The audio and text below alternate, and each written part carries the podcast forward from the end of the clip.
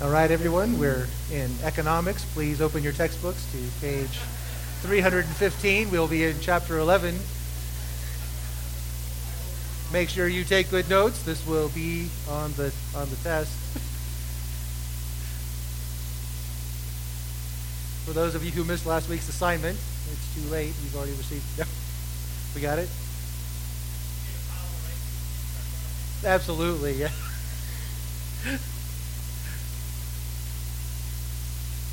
I'd be the one that would get the, you know, have to go after class and write, I will not talk in class. That was me. My teachers were very kind, put up with a lot from me. Announcements. Uh, so next week, August 29th, we have Fifth Sunday. So we have uh, a special speaker. We're going to have the Young Life folks come and talk to us as part of our, our missions Sundays. They're going to come and talk to us for Fifth Sunday. We have potluck, we have communion, and we're going to do some baptisms.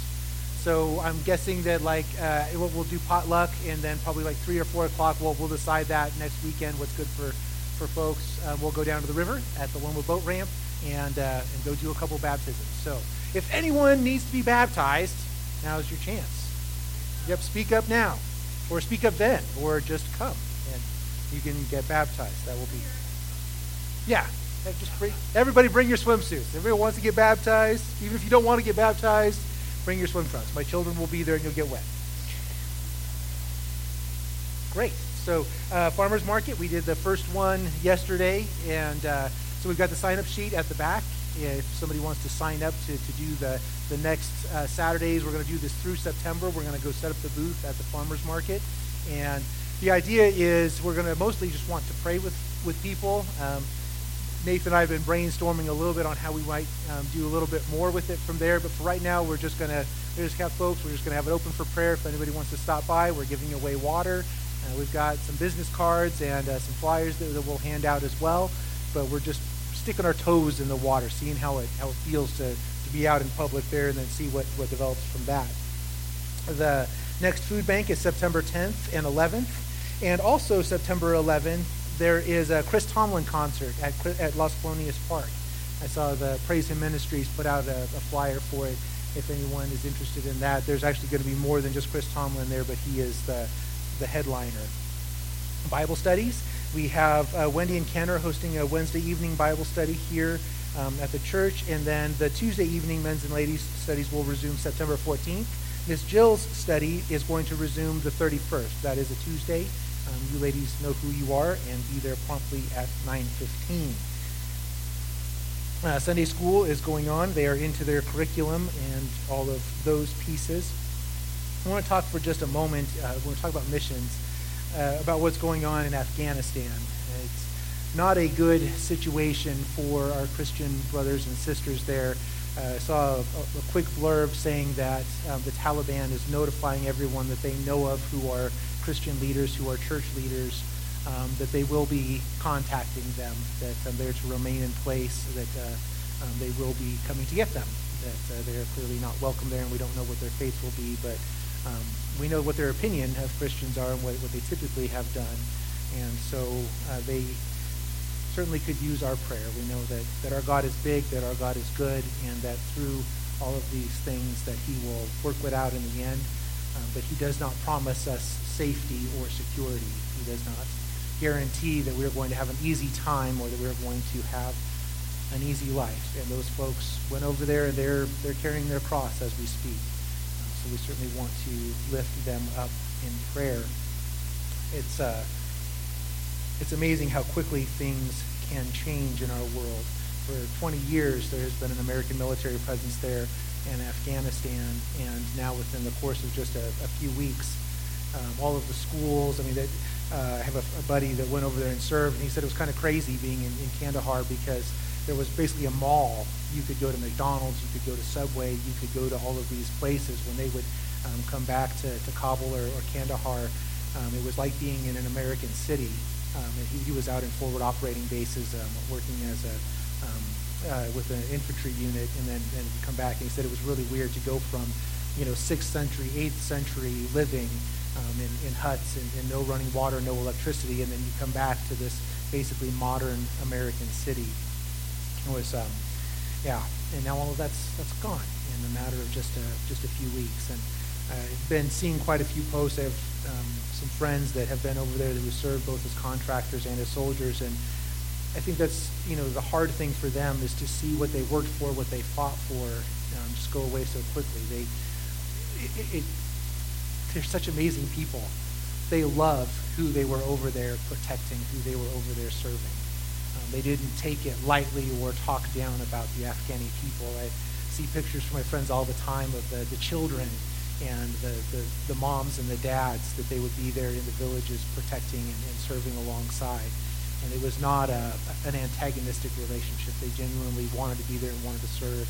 And that's the tragedy is, is those folks there that um, are now being handed over to Sharia law. Um, so let's, let's pray, shall we? I think we could lift that up in prayer. Father, first of all, thank you for worship this morning. Father, we, uh, man, it was so good to, uh, to get to lift our voices up together, to, uh, sing praise to you.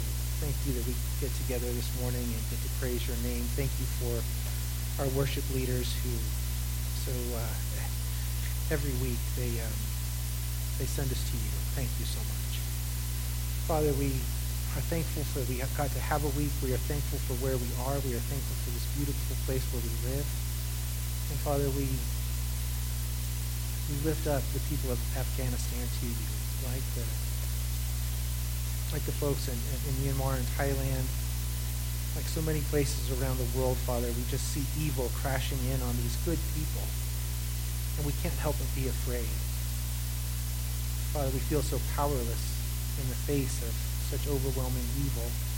And we don't want to spend any more lives in endless conflict.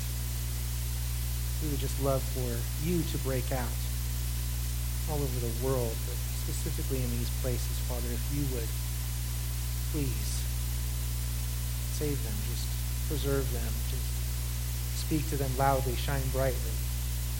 Send your angels to protect them, Father, please. So many souls that uh, today don't get to live the same lives that they did yesterday. We know that we are fortunate. And please, Father, if there's something we can do to help them, please let us know. We live in such comfort. Our heart breaks for our brothers and sisters around the world who, don't, who don't have the same things that we enjoy. Father, we lift up this time that we have together. We're going to open your word. We're going to dive into John. And we're just seeking your blessing. We are seeking you today. We're seeking your wisdom. Please open your heart and your mind to us So again, this week we are in John chapter 6, verses 16 through 29. As Jim pointed out, I made it John chapter 616, verse 29. Colon makes all the difference. But we're in John chapter 6, verses 16 through 29. It says, When evening came, his disciples went down to the lake, where they got into a boat and set off across the lake for Capernaum. By now it was dark, and Jesus had not yet joined them. A strong wind was blowing, and the waters grew rough. When they had rowed about three or four miles, they saw Jesus approaching the boat, walking on the water, and they were frightened. But he said to them, It is I, do not be afraid. Then they were willing to take him into the boat, and immediately the boat reached the shore where they were heading. The next day, the crowd that had stayed on the opposite shore of the lake realized that only one boat had been there, and that Jesus had not entered it with his disciples, but they had gone away alone. Then uh, some boats from Tiberias landed near the place where the people had eaten the bread after the Lord had given thanks. Once the crowd realized that neither Jesus or his disciples were there, they got into the boats and went to Capernaum in search of Jesus. When they found him on the other side of the lake, they asked him, Rabbi, when did you get here? And Jesus answered, Very truly, I tell you, you are looking for me not because you saw the signs I performed, but because you ate the loaves and had your fill. Do not work for food that spoils, but for food that endures to eternal life, which the Son of Man will give you. For on him God the Father has placed his seal of approval. When they asked him, What must we do to do the good works that God requires? And Jesus answered, The work of God is this, to believe in the one he has sent. Our theme for John has been, has been faith. Today, last week was a, a message of encouragement. We were talking about how God encourages us and sustains us and, and preserves us in times of trial. Today we're going to take a test. Kind of joking when I, but today we are going to look inside to test ourselves because this chapter and these last two chapters really are about discerning between true and false disciples. People that are truly following Jesus, whose hearts are truly in the right place, in comparison to people who are not. If we were to turn to 2 Corinthians chapter 13, verse 5, it says, Examine yourselves to see whether you are in the faith. Test yourselves. Do you not realize that Christ Jesus is in you? Unless, of course, you fail the test. I would say that the worst thing that I could do standing up here would be to deceive you, would be to lie to you, to make you think that you are saved when you are not, to give you some sort of false hope or false promise. I think that's the worst thing. And in fact, the Bible says that those that do that, that lead people to destruction, that they will have a worse hell, if that's even possible, than the others. In this test, you know, a lot of us, eh, you know, we've been in the church for quite a long time, and it's, it's interesting to hear people's testimonies, to hear their stories of how they came to the faith. For some people, it was like a light switch, like a light being turned on, or like being struck by lightning. They, there's a marked difference in their lives, and they can tell you the exact day and the exact hour and the exact time when they came to believe in Christ, when the Holy Spirit struck them, and suddenly everything in their life changed. For some people, it's a gradual process. They can mark a time when they came to faith and they have felt the presence of the Holy Spirit in their lives, but there wasn't that, that lightning moment. Instead, it was has been a gradual process where they have grown closer to the Lord. The thing is that you know what is in your heart. The rest of us, we get to see the evidence of what is in your heart by your words and by your actions. And chapters 5 and 6 have dealt heavily with people who sought Christ with the wrong heart and for the wrong reasons. And it is repetitive, but it's worth repeating. John and the Holy Spirit have dedicated a lot of time and work to lay down these words so that we could take the time to examine ourselves, examine our hearts and minds, to examine our faith, and to see where we land. To, uh, to paraphrase Sun Tzu in The Art of War, it says, if you know yourself and you know your opponent, victory is assured. If you know yourself but do not know your opponent, your odds of success are half or 50-50. But if you do not know yourself and do not know your opponent, your failure is almost certain. The point of taking this test is to get to know ourselves in relationship to Christ. And we're going to focus specifically on verse 627, although in a, a fairly loose way. It says, Do not work for food that spoils, but for food that endures to eternal life, which the Son of Man will give you. For on him God the Father has placed his seal of approval. At the end of each week, at the end of each day, we should be able to answer the question with a yes. Did I work for food that endures for eternal life this week? Did I work for food that endures to eternal life today? We should be able to answer that question yes. And we gather here on Sunday for a reason. We all had a week. I, I assume everyone had a week, yes? No one time traveled or somehow jumped. It's had its ups and downs, hasn't it? It's had its successes and its failures. It's had its, its hurts. And we've gathered here together. We're looking for some renewal. We're looking for renewal for our hearts and minds, for strength to be renewed. And we get to offer up praise to God. And in our time of worship, we are renewed. We are reconnected with our Creator. We get to lay out our praises and our, our lamentations. We get to cry out to God with our sadness and with our happiness. We get to spend time together in community and fellowship with believers where we get to share our lives with each other. That's why I don't mind if we stand around and talk for a bit. That's why I want us to go over to the fellowship hall after church, so we get to share our lives together with each other to build community. We're a team. We're not just a team, we're a fighting force. It's time we spend building that team. We spend time building together. And because we have that common set of beliefs and values, we gain strength and resolution and comfort in not being alone in our struggles. And it's hard when a lot of our time is spent with people who have, in larger measure, values that are radically different from Christian values. It's tough to go to places that are not Christian and spend tons and tons of time there day after day. It's hard. It's hard not to become like those people. It's hard not to take on their attributes or their beliefs. Then, after we spend some time with each other and we have spent some time in worship, then we spend some time in the Word or in Scripture. And we as humans, we have we have several different aspects to ourselves. I've, I've, laid out three of them. We have our, our physical bodies, our, our meat that we have. We have our emotional or our spiritual side. And then we have our intellect or our reason. And our, our time in worship, part of that nourishes the emotional and the spiritual. And our time in the Word, the intention is to nourish the intellect, the reason. And when someone asks you, why do you go to church? Or what is the benefit of going to church? These are the things that you can say. You can say, well, I, I, go there for community and for fellowship. I go there for emotional and spiritual nourishment. I go there for intellectual or reason nourishment. So that I am renewed in my commitment, in my mission to spreading the gospel. Quite frankly, on the contrary, if you are not receiving those things, then it's time to throw a flag on the field. Say, hey, Phil, guess what, man? You ain't doing it.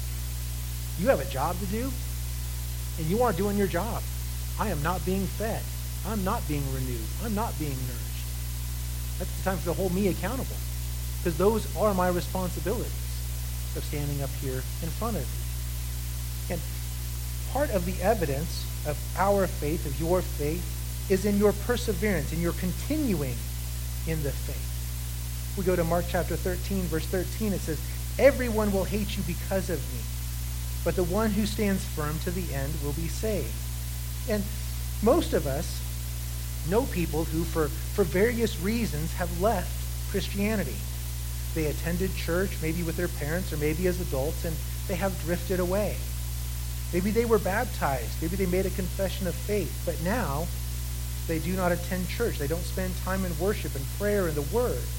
And they do not speak or act like Christians. They have left the faith. We have friends and relatives and even spouses and children who, for one reason or another, have walked away from the church. It hurts, doesn't it? 1 John 2, verse 18 to 19 says, Dear children, this is the last hour. And as you have heard that the Antichrist is coming, even now many Antichrists have come. And this is how we know it is the last hour. They went out from us but they did not really belong to us. For if they had belonged to us, they would have remained with us. But their going showed that none of them belonged to us. Enduring in the church, enduring in the fundamentals of Christianity is a sign that we can look for when we are seeking fellow believers. Romans chapter 5, verses 1 through 5, it teases this idea out. It says, Therefore, since we have been justified through faith, we have peace with God through our Lord Jesus Christ, through whom we have gained access by faith into this grace in which we now stand. And we boast in the hope of the glory of God. Not only so, but we also glory in our sufferings, because we know that suffering produces perseverance. Perseverance, character, and character, hope. And hope does not put us to shame, because God's love has been poured out into our hearts through the Holy Spirit who has been given to us. So when we see someone who day after day, year after year, dedicates themselves to prayer and worship and fellowship and studying the Word and mission, spreading the gospel, it is reasonable to assume they have a measure of genuine faith, although that's not always the case. But it's a reasonable statement to make. I will give you a, a word of caution as we go forward in the message. I'm going to beat up on some of some other religions, and I'm going to use them as a, as a contrast to Christianity. And that's all I'm trying to do is to make an illustration, make a, con- a contrast. Like I said, our, our goal is to test ourselves, to test our faith, to see where we are. And so we're not intending to, to be offensive, although it probably is offensive. But like I said, the idea is to talk specifically about like Muslims and Mormons and Catholics and to use that as a contrast to what the Bible says. And we can place people who are outside of Christ, and I'm going to use three categories. I'm sure there are more, but I'm going to use three categories. And each of these groups, they reject Christ for various reasons. And as I said at the beginning, that the point is not to be deceived, to cut through lies, even lies that we tell ourselves. Because we want to have an honest view of our position as it relates to God. To go back to the very beginning of that, that verse in, in Corinthians. Test ourselves. So the first category is, you know, the person who is, is, you know, for lack of a better term, a heathen or a hedonist. People who do not know God or who intentionally reject God. And I would put, you know, atheists and Buddhists and, and Hindus and all of those under that category. They intentionally reject God.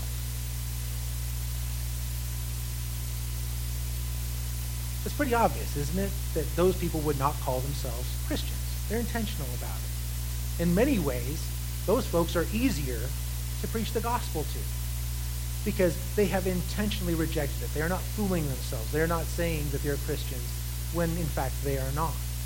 It's much easier to talk to a person about something in a negative like that. You know, even a, a Muslim who they claim God, but even that kind of person would be easier to talk to about what a genuine believer is in comparison to someone who thinks that they are a Christian, who are self-deceived, or who, for whatever reason, takes on the mantle of a Christian, even knowing what is in their hearts. The important thing about that, though, is to know what God's heart is for people who are like that. He thinks we're all the same. He puts the same effort into all of us. 2 Peter 3 9 says, The Lord is not slow in keeping his promise, as some understand slowness. Instead, he is patient with you not wanting anyone to perish, but everyone to come to repentance. We could go to Genesis and talk about Abraham and how it says all nations will be saved through the seed. If we were to go to, to Hall of Faith over in Hebrews chapter 11, it teases this out. It says about the, the seed, which is Jesus Christ, that it was the Savior for all nations and for all people. 1 Timothy 2, verses 1 through 8, it teases this out. It says, I urge then, first of all, that all petitions, prayers, intercession, and thanksgiving be made for all people, for kings and all those in authority, that we may live peaceful and quiet lives in all godliness and holiness. This is good and pleases God our Savior, who wants all people to be saved and to come to a knowledge of the truth. For there is one God and one mediator between God and mankind, the man Christ Jesus, who gave himself as a ransom for all people that word all? In Greek, it means all. For all people. This has now been witnessed to at the proper time. And for this purpose, I was appointed a herald and an apostle. This is us, guys. We have been appointed heralds, apostles. I am telling the truth. I am not lying, and a true and faithful teacher of the Gentiles.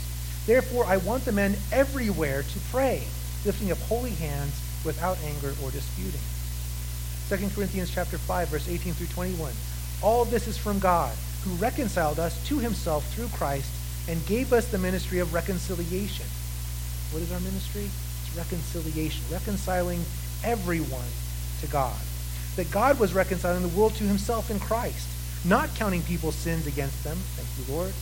And he has committed to us the message of reconciliation. We are therefore Christ's ambassadors as though God were making his appeal through us. You want to know what your mission is? Here it is. We are Christ's ambassadors, as though God were making his appeal through us. We implore you on Christ's behalf, be reconciled to God.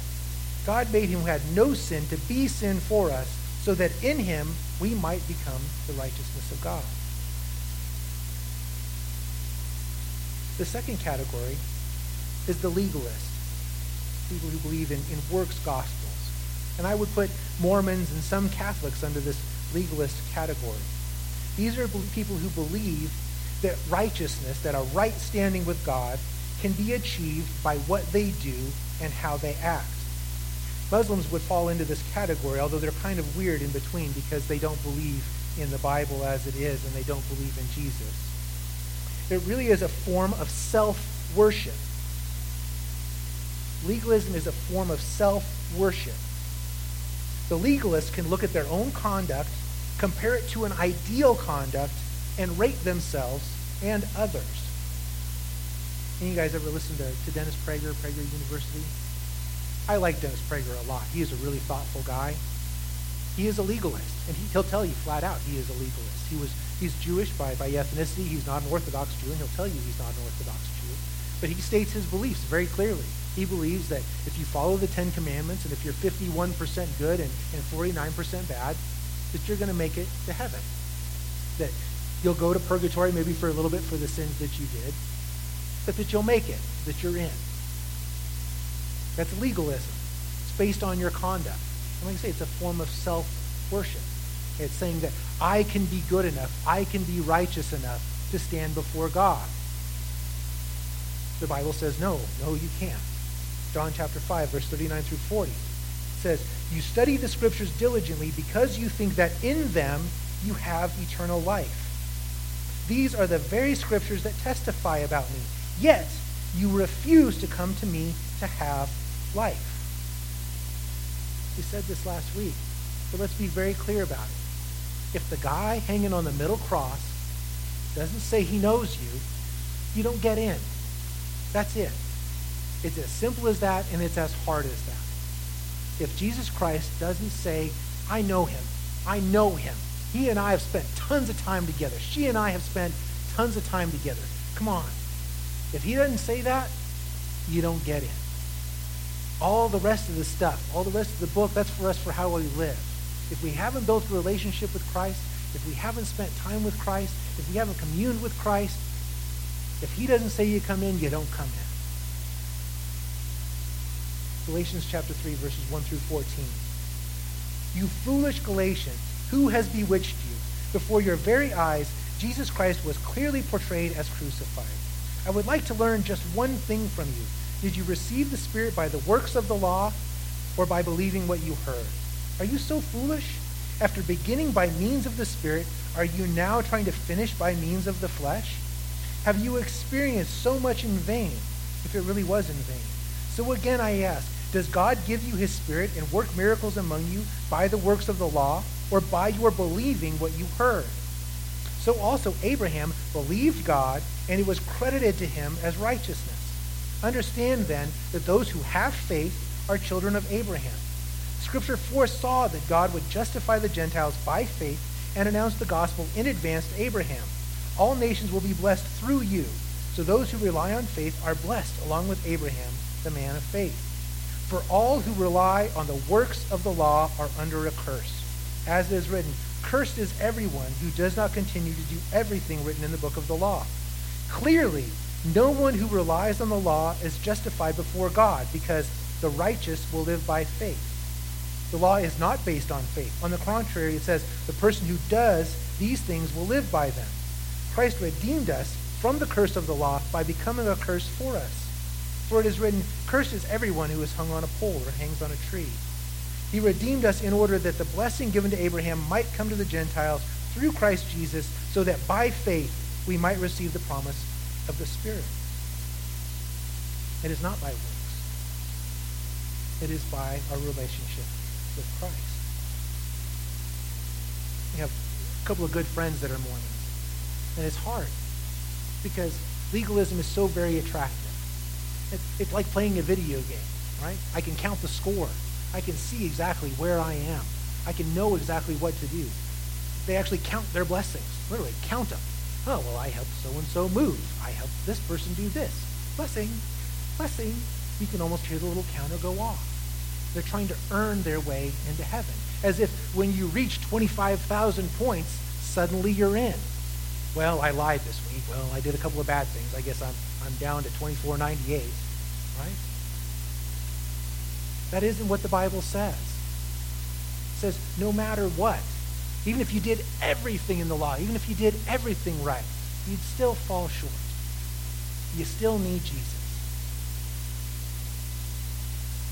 So the third category, I talked about this briefly a couple of weeks ago, is prosperity gospel people or material gospel, materialists. People who want to live in the world and be of the world, but they like the idea of Jesus and simply want to add Jesus to their lives. They like the idea that Jesus can solve a problem or provide a healing or a promotion or even the idea of eternal salvation. It's attractive, but they're not willing to change. And I would tell you, like I said, that these second and third categories, the people who are, are works based and who are materialist, are the hardest to combat. And there is a ton of time. That's why we're taking the time for this message today. There's a ton of time in the scripture combating these two things. The New and the Old Testament combats these people who spend time in church and do not have a relationship with God. Jesus and John the Baptist and Isaiah and Micah, all of them have harsh words for people who are legalists and materialists. And a major theme of this chapter and the previous chapter is true and false followers of Christ. And we are seeking to be genuine followers of Christ. False disciples are called very unpleasant things. They're called tares among wheat in Matthew 13. They're called goats among sheep in Matthew 25. They're called foolish virgins shut, shut out of the wedding feast in Matthew 25. The Sadducees and the Pharisees are called a brood of vipers or hypocrites, whitewashed tombs. That's in Matthew chapter 23.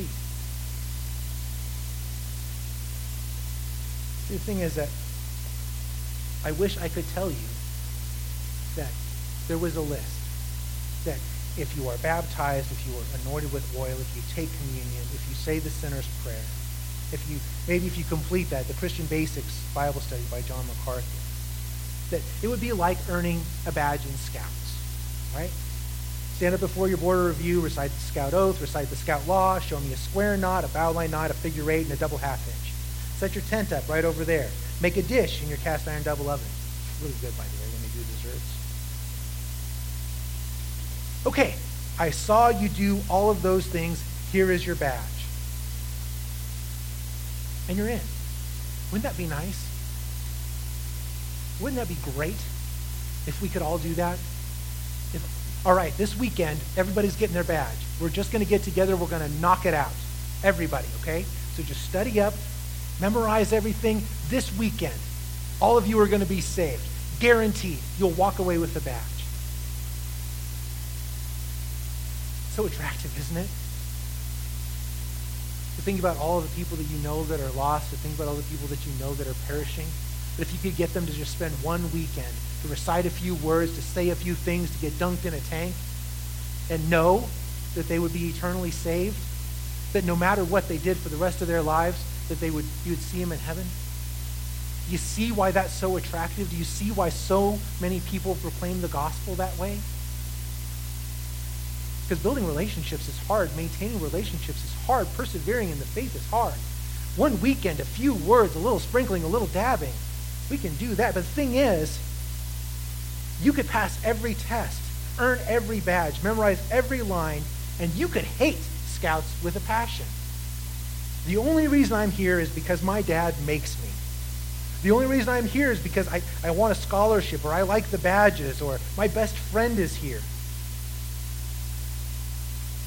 We were talking about this yesterday sitting at the tent.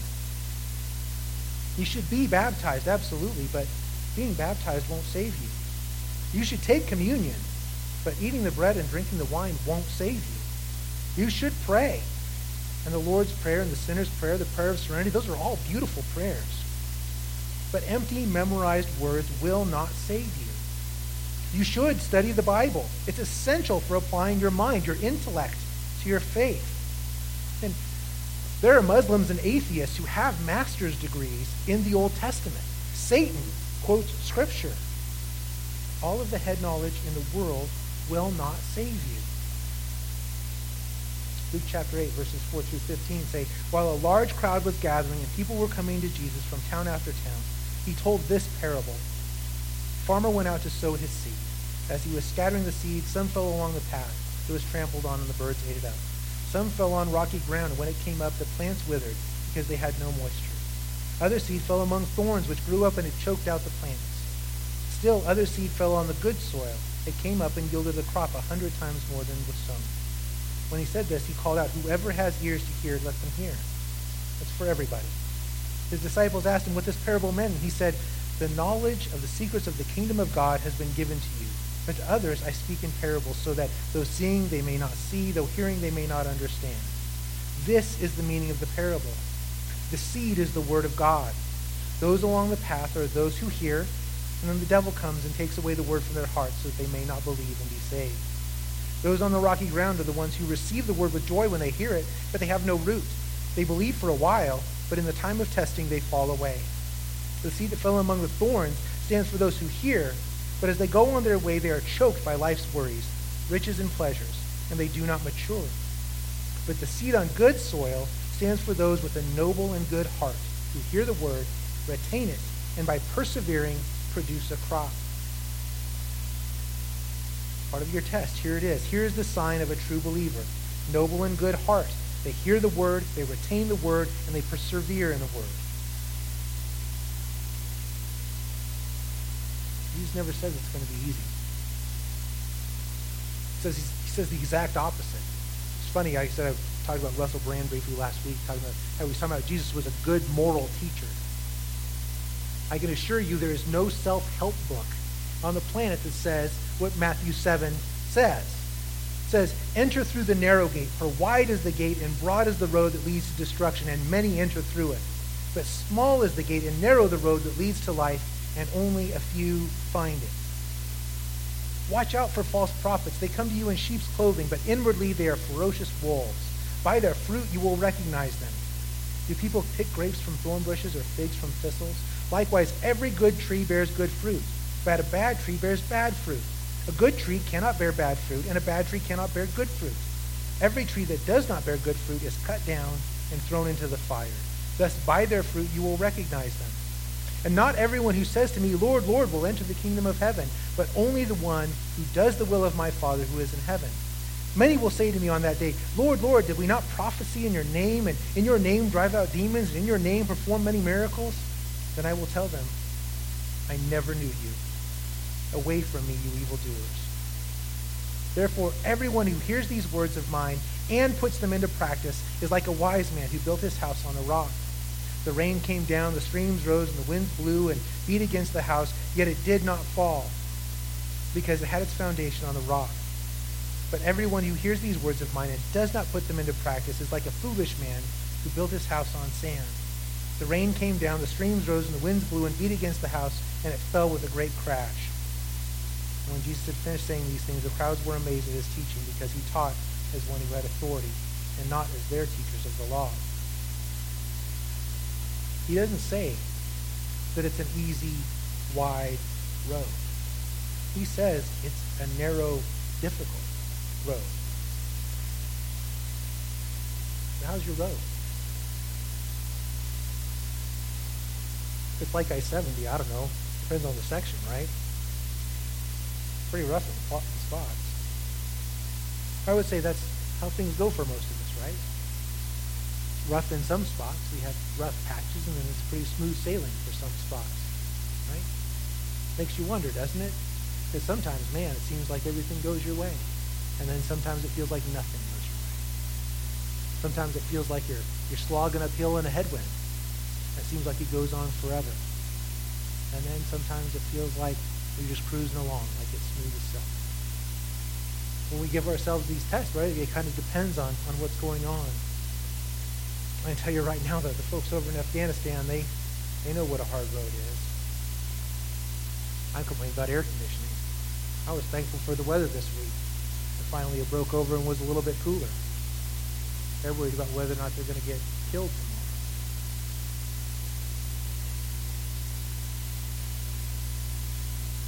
Makes us want to know how's the fruit of our life? How are we doing? I'm going to do this kind of in reverse order if you want to open your Bibles to Galatians chapter 5. It says, fruit. That's what Jesus says. It says, by your fruit you'll know. So how's the fruit? It says, but the fruit of the Spirit is love, joy, peace, forbearance, kindness, goodness, faithfulness, gentleness, and self-control. Against such things there is no law. It says, those who belong to Christ have crucified the flesh with its passions and its desires. And since we live by the Spirit, let us keep in step with the Spirit. Let us not become conceited, provoking, and envying each other. Then we go up to the top. It says, The acts of the flesh are obvious sexual immorality, impurity, and debauchery, idolatry and witchcraft, hatred, discord, jealousy, fits of rage, selfish ambition, dissensions, factions, and envy, drunkenness, orgies, and the like. I warn you, as I did before, that those who live like this will not inherit the kingdom of God.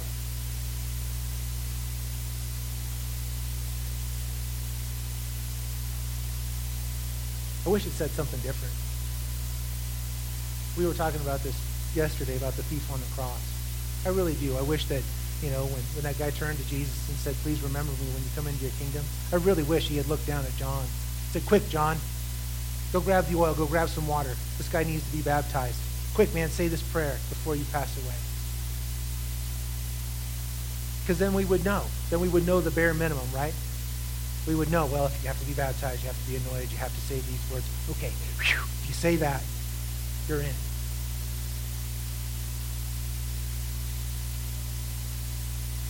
But even these false followers of Christ, they're still called disciples in our passage for today. It simply means student or learner. It's how we know it's a general term, that they're not only talking about the 12 and not only talking about um, the, the, the people that stay with Christ, because he uses the same word, John does, disciple, for all of them, whether they turn away or they stay. John 6, 2. A great crowd of people followed him because they saw the signs he had performed by healing the sick. They saw the show and they wanted to see it again. So why do you come to Canyon West? Why? It's part of the test. Why? Why come here? Why come here for church? John Kyle and Nathan and I were just having this conversation yesterday, having a root conversation about what church is. How do you build a church? How do you make things happen? We do this regularly, trying to claw and scratch and tear at the very foundations, the very walls of what the Bible says of how to build a church and how to structure a church and how much structure do we need and, what does that mean and how do we build it and how do we take care of people. It's not always easy answers. It's great to have conversation. Because we, you know, some of us, we want to be minimalist. We're like, no, no, just, you know, slap up a couple of two by fours, that's it. Let's go. Let's rock and roll. It's like, uh, no, that, that's not a house. Excuse me. It needs walls and windows and doors and a roof. Otherwise, it's not a house.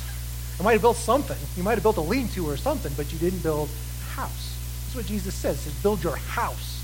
All right, you need minimum structure of it. And what does that mean? And I can assure you that all of the elders care greatly about building a church that is a house, that is a functional place for Jesus.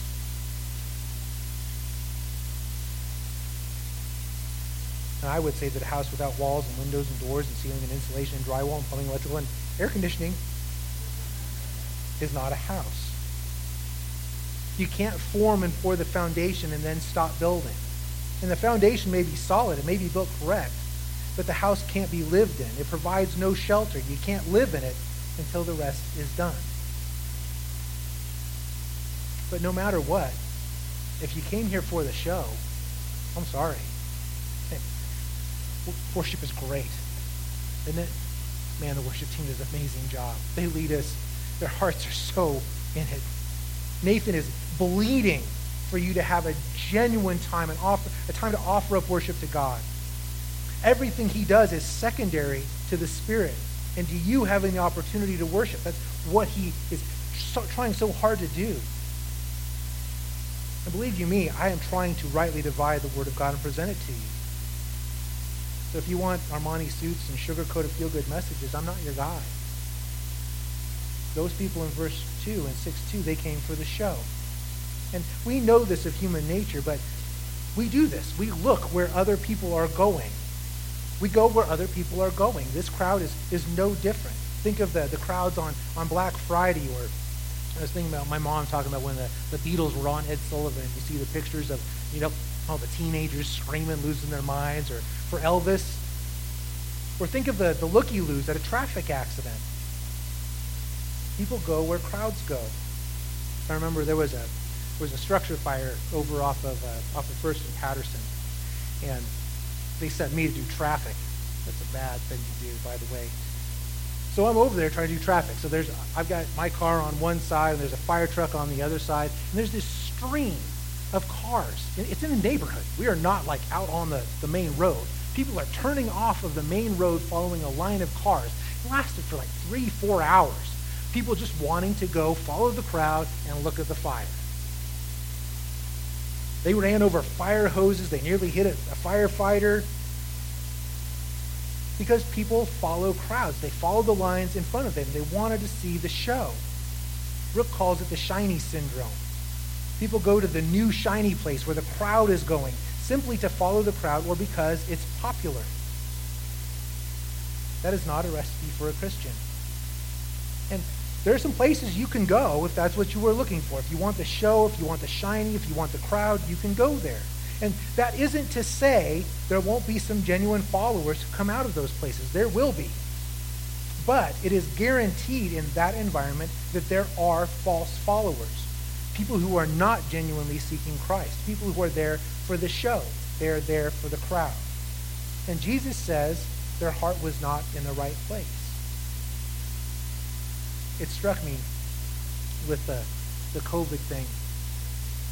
It was amazing to me how many churches I saw changing their signs and, and putting up banners and billboards to chase kind of popular sentiment. And I have to tell you that I am susceptible to the exact same thing.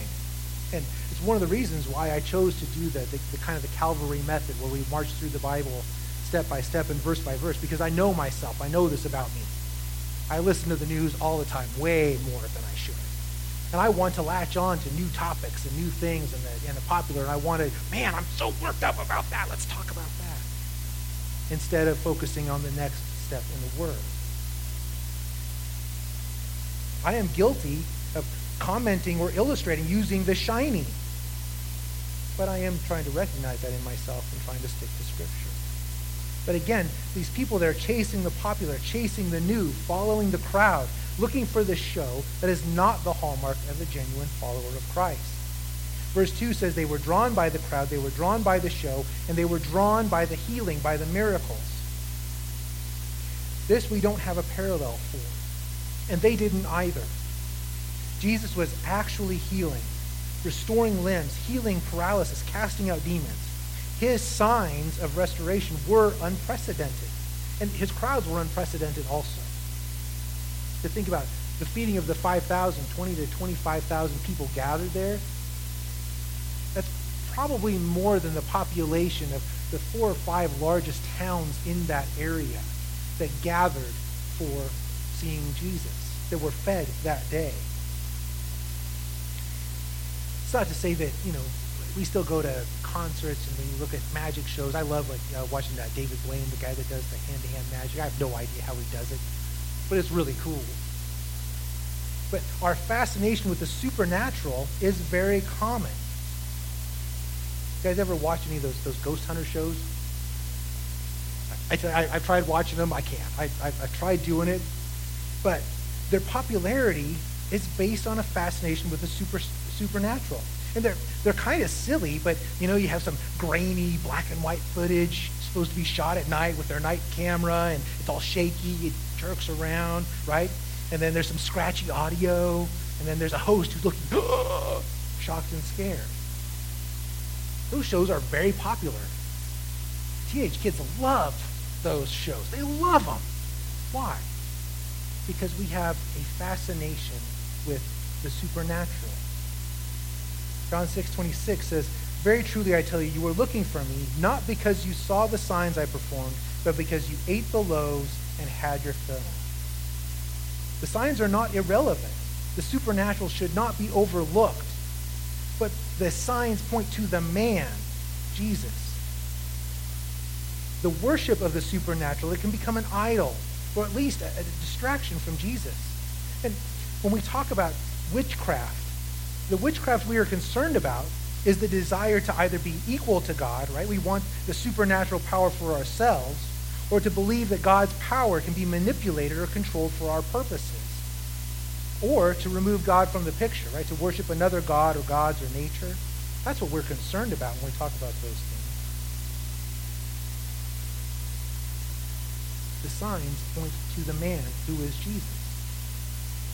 Matthew chapter 4, verses 23 through 25 says, Jesus went throughout Galilee, teaching in their synagogues, proclaiming the good news of the kingdom, and healing every disease and sickness among the people.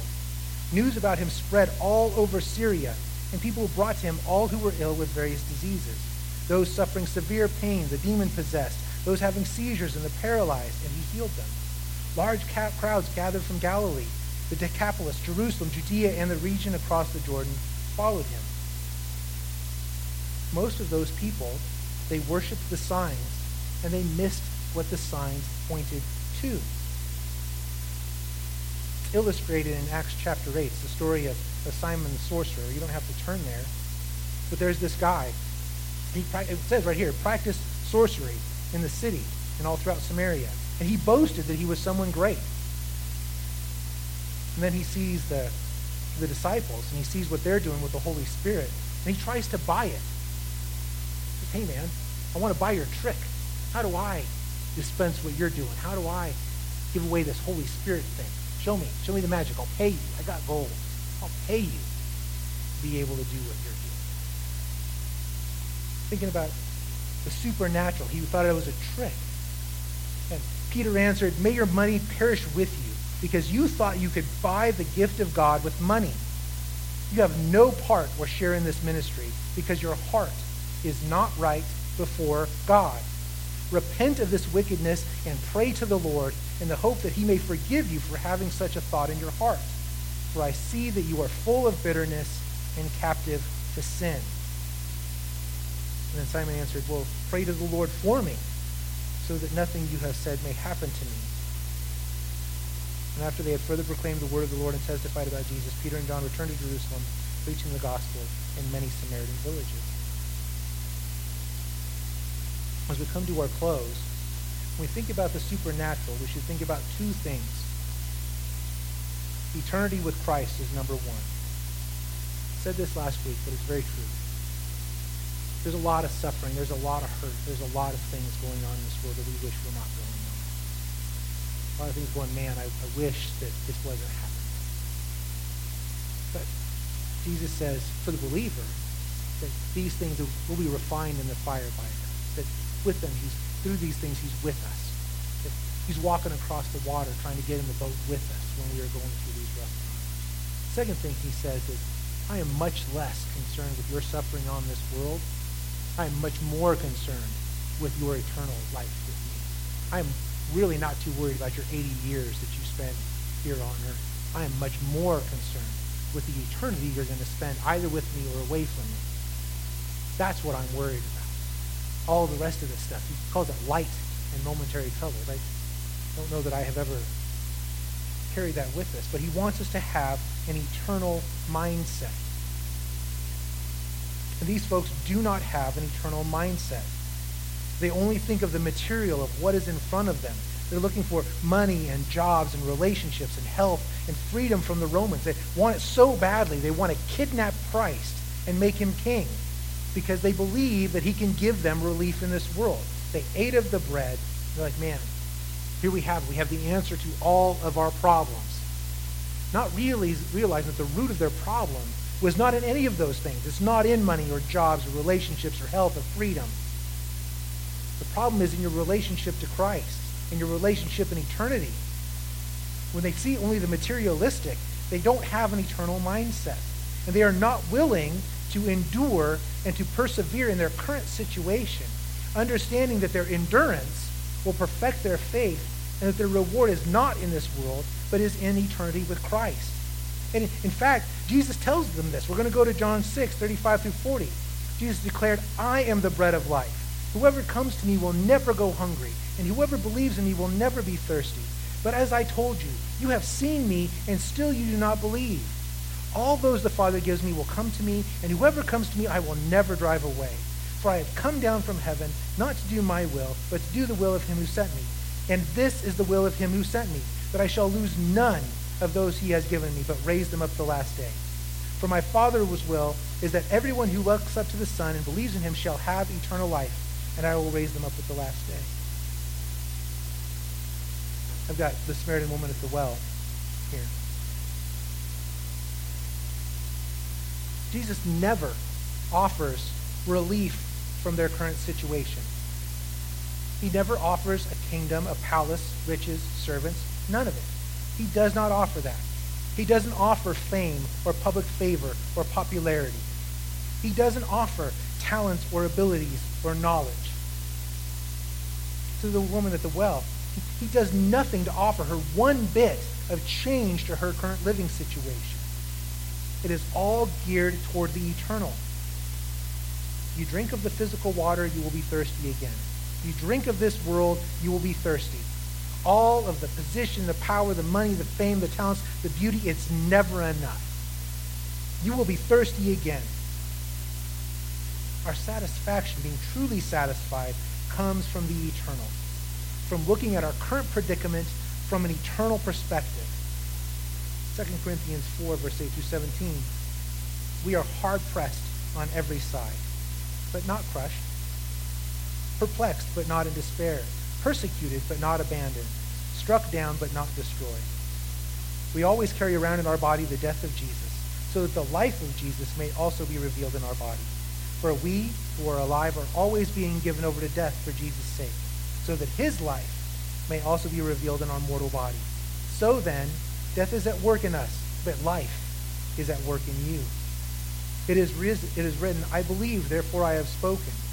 Since we have that same spirit of faith, we also believe and therefore speak. Because we know that the one who raised the Lord Jesus from the dead will also raise us with Jesus and present us with you to himself. All of this is for your benefit, so that the grace that is reaching more and more people may cause thanksgiving to overflow to the glory of God.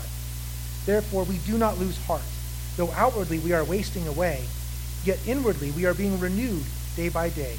For our light and momentary troubles are achieving for us an eternal glory that far outweighs them all. So we fix our eyes not on what is seen, but on what is unseen. Since what is seen is temporary, but what is unseen is eternal. That second perspective that we have to have is that of Christ returning. We must live Christ resurrected, and we must live Christ returning. It's in 1 Thessalonians chapter 4, verse 13 through 18. Because brothers and sisters, we do not want you to be uninformed about those who sleep in death, so that you do not grieve like the rest of mankind who have no hope. For we believe that Jesus died and rose again. And so we believe that God will bring with Jesus those who have fallen asleep in him. According to the Lord's word, we tell you that we, who are still alive, who are left until the coming of the Lord, will certainly not precede those who have fallen asleep. For the Lord himself will come down from heaven with a loud command, with the voice of the archangel, and with a trumpet call of God, and the dead in Christ will rise first. After that, we who are still alive and are left will be caught up together with them in the clouds to meet the Lord in the air, and so we will be with the Lord forever. Therefore, encourage one another with these words. So how'd you do on the test? You don't have to share with your neighbor. But think about it. Did you think about your physical body, your emotional, your spiritual, your intellect, or your reason? Did you think about your time in worship, your time in the Word? You think about why you go to church, what you get out of it, and why you do it. Did you think about your position with Christ what the condition of your faith is? Do you believe in Him? Do you believe in God? Do you believe that Jesus is the Messiah, is the Christ? You confess with your heart that Jesus is Lord? Or are you part of the crowd? Were you looking for a self-righteousness that you could achieve on your own through some actions, some works, some words? Or were you looking for Jesus to provide something for you? Health or wealth or power or position, popularity or relationships? Were you fascinated with supernatural? And has your view of your faith in the church changed at all? I don't know. It's something to think about, isn't it? Let's pray. Father God, today we take a, a look inside of ourselves. Father, we lift our lives up to you. That today, right now, you would tell us how we stand. That whatever uncertainty that we have, whatever we do not see about ourselves, whatever sin hides in our hearts, whatever obstacles keep us from you, please shine your light brightly on them. Lord, we confess that we are far from you. But we are seeking you. We are turning our hearts to you. We are seeking to cast off the things of the world. We are seeking to be genuine followers. Father, please turn to us. Please speak to us. Please shine your light brightly to us that we would know you and that all of the things that we have that keep us from you could be taken away. We know that we have a life to live. We know that we have perseverance, that we need to continue in our faith. We know that tomorrow is coming. Please help us to rise tomorrow to do good works that are pleasing to you. Please pour your spirit out on us. Please pour your blessing out on us. Father, please look down at this little church. Please keep it on your path. Please open doors and close doors and provide and do whatever it is that needs to be done that you would be glorified, that you would be, people would just see you and would know you. Because they cannot go away. Father, please help us to keep our hearts and our minds on the eternal. To let the things of this world that are passing away just drift past us. Please help us not to be preoccupied with the, the light and momentary things, but to keep our eyes on you. Father, please give us your wisdom that every decision that we make would be pleasing to you and that we would have the courage to, uh, to, to take the steps speak your name, to proclaim you tomorrow, not just today. Please, Lord, bless our children. We lift them up to you that as they go to school, as they try and build their lives, that they are drawn close to you. Please shine brightly for them. Please speak loudly to them. Please put the, the friend or the mentor or the, the teacher in their lives that they need to persevere in what they already know about you. Please take away our anger and our bitterness. Please take away our division. Father, our nation seems so bent on tearing away from each other. Please help us to see each other as we once did as brothers and sisters. Please heal us. Father, we are seeking your Son, and we are looking forward to his return. Thank you for the many blessings you have given us. Thank you for this day. It's in your Son's name that we pray. Let's go fellowship.